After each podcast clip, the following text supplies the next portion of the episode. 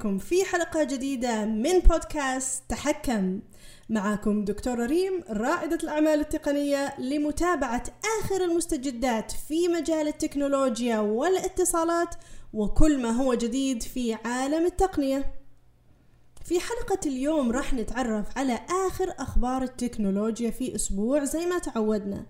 قبل ما نبدأ في موضوع حلقتنا الرئيسي للكلام عن عالم الروبوتات كيف بدأ وإلى أين يمضي؟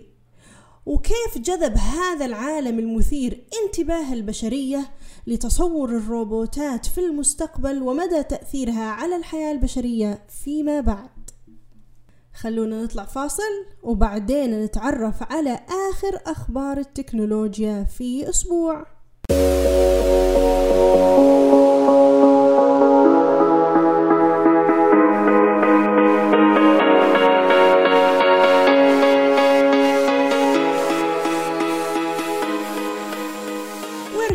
لكم بعد الفاصل.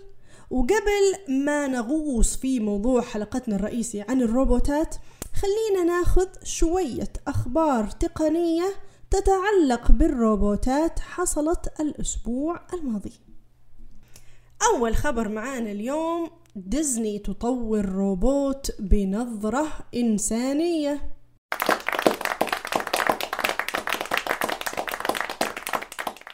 أصبحت الروبوتات ذات التعبيرات الشبيهة بالبشر أكثر إثارة للإعجاب من أي وقت مضى.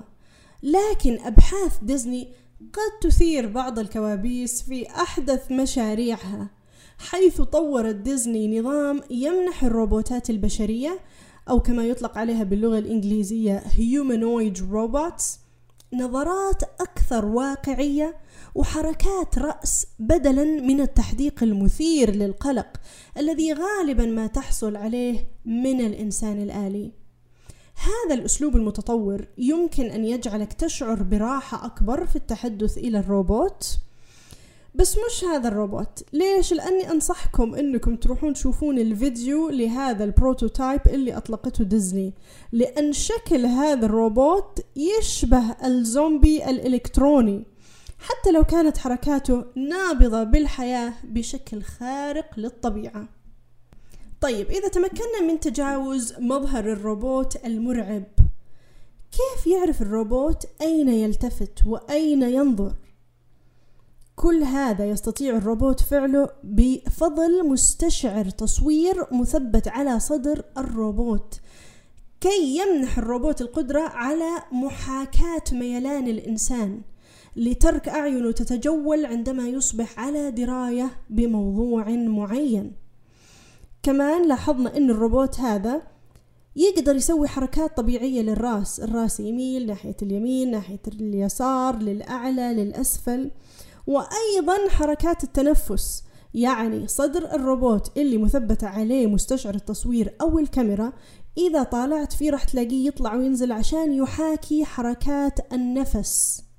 بمعنى آخر هذا الروبوت يتصرف ككائن حي وليس كآلة تعمل بالذكاء الاصطناعي. خبرنا الثاني لليوم عن أسهم روبوتية لحماية الأشجار من التغيرات البيئية.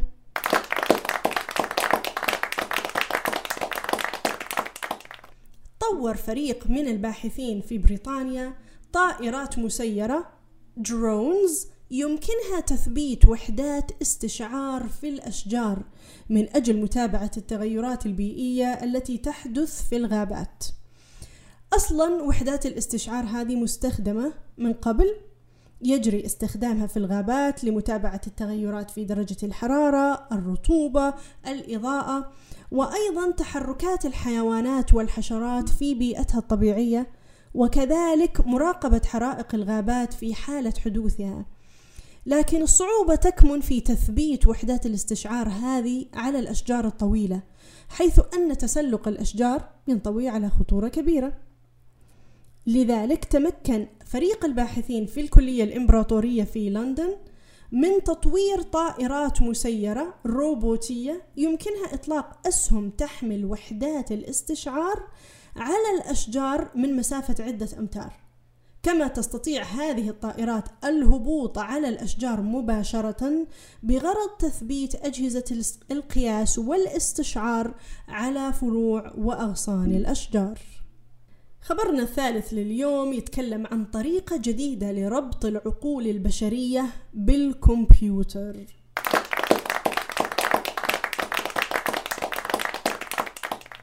تمكن فريق من العلماء من توصيل دماغ بشري بجهاز كمبيوتر يعمل بنظام Windows 10 عبر تمرير سلك في وعاء دموي. وحقق باحثون من جامعة ميلبورن هذا الإنجاز بإدخال أقطاب كهربائية عبر الوريد الموجود في الرقبة ودفعها إلى القشرة الحركية الأساسية للدماغ ووضع الأقطاب الكهربائية في جدار الوعاء الدموي لاكتشاف إشارات الدماغ وإرسالها إلى الكمبيوتر. وتم اختبار هذا النهج الذي وضعت نظريته سنة 2016 بنجاح على مصابين اثنين بمرض التصلب الجانبي الضموري التنكسي وكان المشاركون يتحكمون في فأرة الكمبيوتر المتصل بأدمغتهم باستخدام أفكارهم فقط. وقالت الدراسة التي نشرت في مجلة الجراحة العصبية التدخلية الأسبوع الماضي إن المشاركين تدربوا بمساعدة التعلم الآلي على استخدام إشارة تخطيط القشرة الكهربائية المرسلة لاسلكيا والمرتبطة بمحاولة الحركة للتحكم في إجراءات النقر بالفأرة. يعني باللغة العامية كيف يسوون click بال mouse أو double click بما في ذلك التكبير والتصغير اللي هو zoom in و zoom out وباستخدام متتبع العين للتنقل بالمؤشر أو لتحريك ال cursor تحكموا في نظام التشغيل Windows 10 في أنشطة مفيدة نستخدمها في حياتنا اليومية. وتمكن المشارك الأول من استخدام تقنية واجهة الكمبيوتر المتصلة بالدماغ دون إشراف في المنزل بعد 86 يوم. وحقق المشارك الثاني ذلك بعد 71 يوما فقط من الإشراف. والله كأنها فترة طويلة بس يلزمهم فترة طويلة للتحكم بالكمبيوتر عن طريق الأفكار فقط. وخبرنا الرابع لليوم هو خبر مميز لأنه جاي من الوطن العربي. خبرنا عن فتحي. روبوت يطور المهارات التكنولوجية للطلاب في سوريا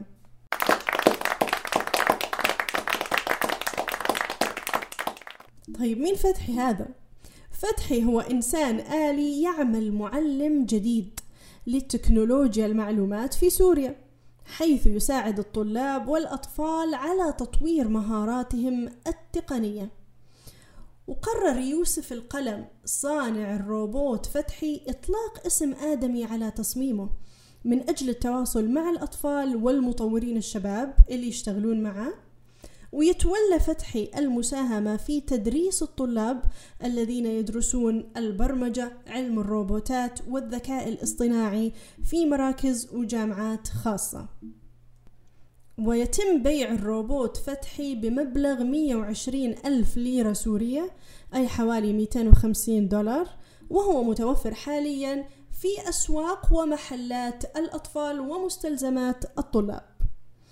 ظهر فتحي قبل سنة على شكل لعبة. قبل ما يتم تطويره علشان يصير روبوت تعليمي يوفر فرصة تعليمية ممتعة للطلاب السوريين والعرب. وقريبا سوف يكون لفتح عائلة مكونة من ستة أفراد. سيتم تطويرهم بشكل أكبر. وراح نتعرف قريبا على شقيقة الروبوت فتحي اللي اسمها إيش؟ فتحية. فتحية ستكون متاحة في الأسواق في غضون بضعة أشهر. وآخر خبر معانا اليوم عن أمريكي يخترع روبوتا لوضع وإزالة العدسات اللاصقة.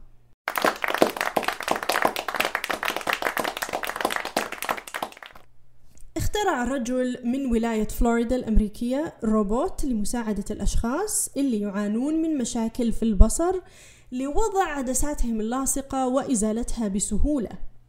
وقال كريغ اللي يستخدم عدسات خاصة تعرف باسم العدسات الصلبة إنه اخترع هذا الروبوت اللي يعمل بالصوت لمساعدة المرضى المسنين وغيرهم ممن يعانون من مشاكل في القدرة على إدخال العدسات اللاصقة وإزالتها دون مساعدة شخص آخر. وأضاف كريغ لقد جربنا الجهاز على كبار السن وكريغ نفسه مسن والجهاز هذا ساعدهم في التعامل مع العدسات اللاصقة. الناس اللي استخدمت الجهاز حبوه وقدروا مدى نجاحه. يستخدم هذا الروبوت أكواب شفط مصممة لتكوين الكمية المثالية من الشفط لإدخال العدسة وإزالتها بسهولة. فيما يخضع هذا الاختراع لتجارب سريرية في بوسطن وذكر أن هذا الاختراع قد يحصل على موافقة إدارة الغذاء والدواء الأمريكية لتسويق الجهاز في وقت مبكر من العام المقبل إذا ثبت نجاحه. خلونا نطلع فاصل سريع ونرجع علشان نتكلم في موضوعنا الرئيسي عن الروبوتات.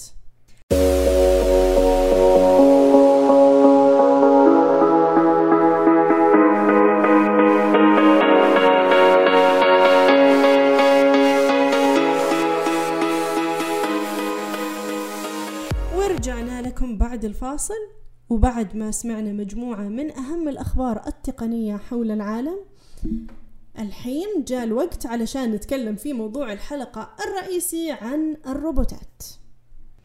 حلم التوصل إلى إنسان آلي دائما ما كان يراود البشر في محاولات بدائية. فقد كان المصريون القدماء يستخدمون أشكالا بشرية لدق أجراس الساعات.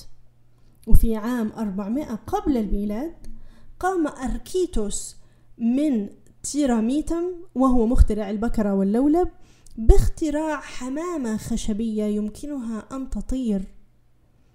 كانت هناك تماثيل تعمل هيدروليكيا. تستطيع أن تتكلم تستطيع أن تومئ تستطيع أن تتنبأ. وقد أنشئت عموما في مصر القديمة خلال القرن الثاني قبل الميلاد. وفي القرن الميلادي الأول صنع بيترونيوس أربيتر دمية يمكنها أن تتحرك مثل الإنسان. وقام كذلك جيوفاني تورياني بتكوين روبوت خشبي يستطيع أن يأتي للإمبراطور بخبزه اليومي من المخزن. طبعا هذا الكلام كان سنة 1553 ميلادية. ثم بلغت الاختراعات الروبوتية ذروة نسبية في أوائل القرن الثامن عشر. وقد تم اختراع الكثير من الآلات ذاتية الحركة اللي نقدر نسميها روبوتات بالرغم من أنها ما كانت عملية خلال تلك الفترة لكن القرن التاسع عشر شهد وجود مخلوقات روبوتية جديدة مثل دمية تتكلم صنعها إديسون وروبوت يعمل بقوة البخار صنعه. كنديون.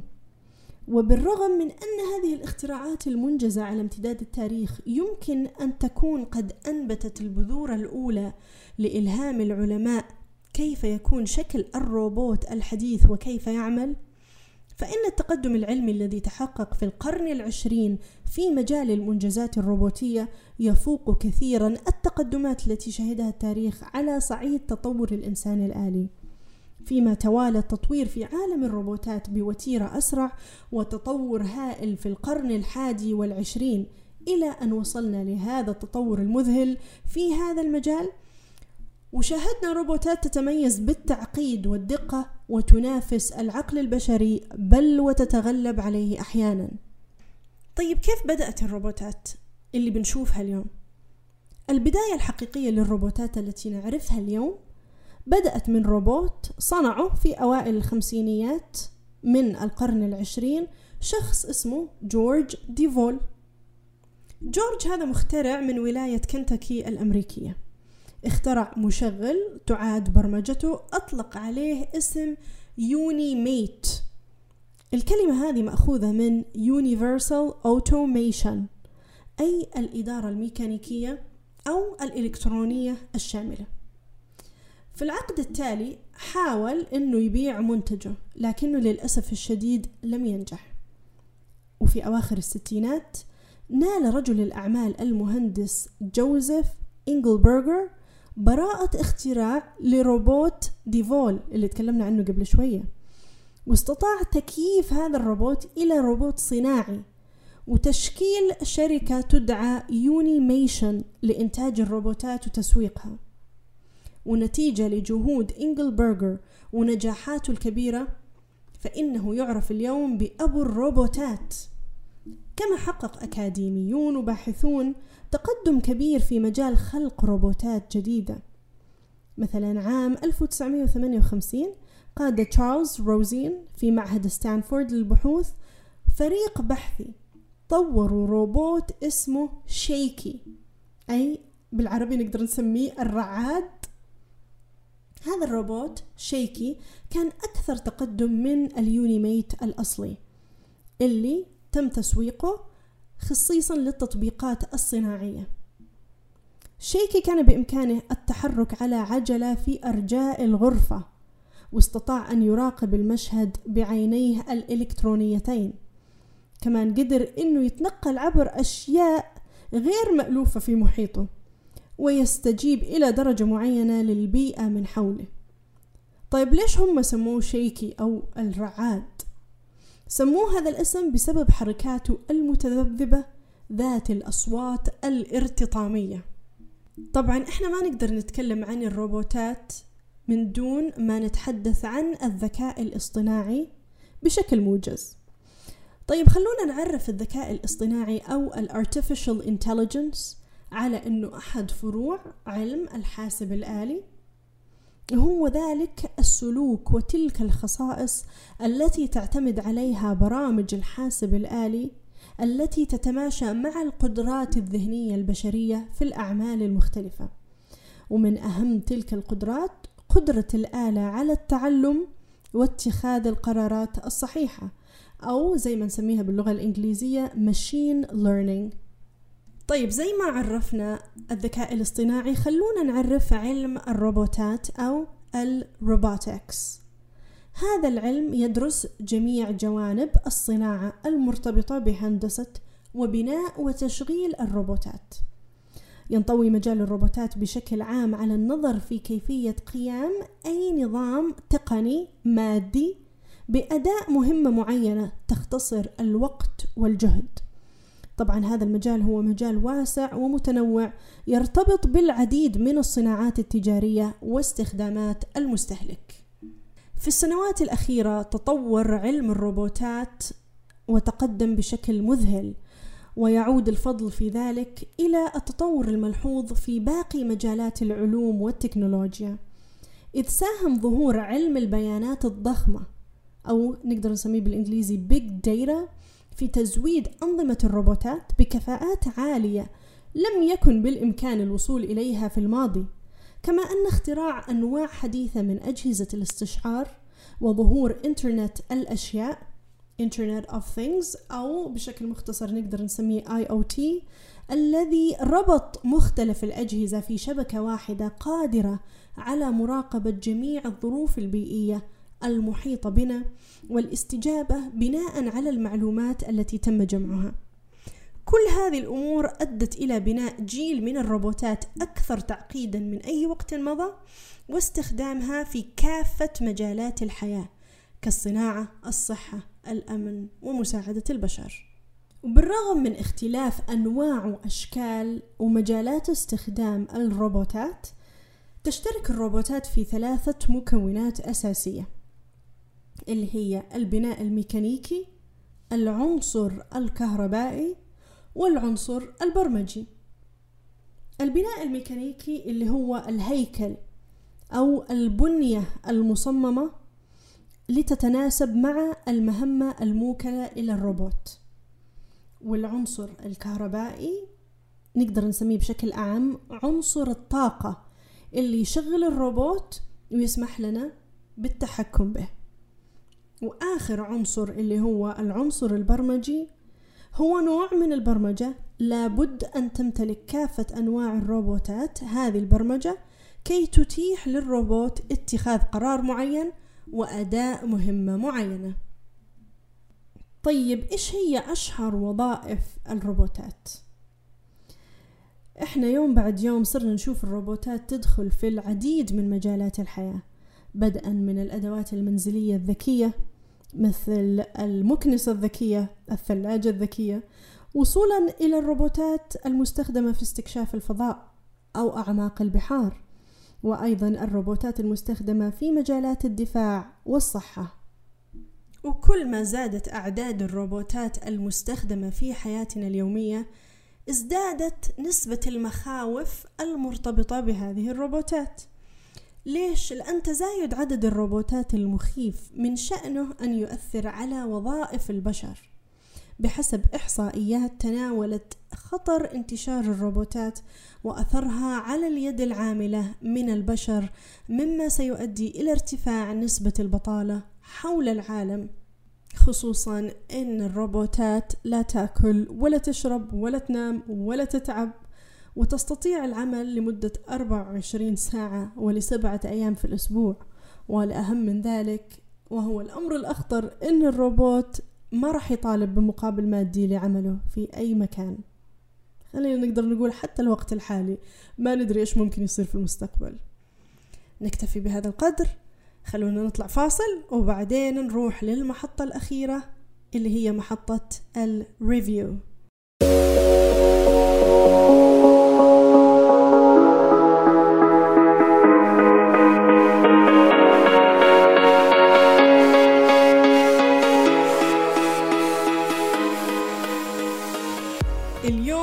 نتعرف على Little Sophia وهي أخت الروبوت المشهور صوفيا اللي يعتبر أول روبوت يحصل على جنسية في العالم حيث حصلت صوفيا على الجنسية السعودية.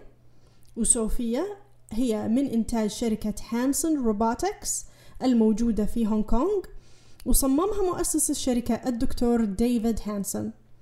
أما Little Sophia هي أخت صوفيا الصغيرة.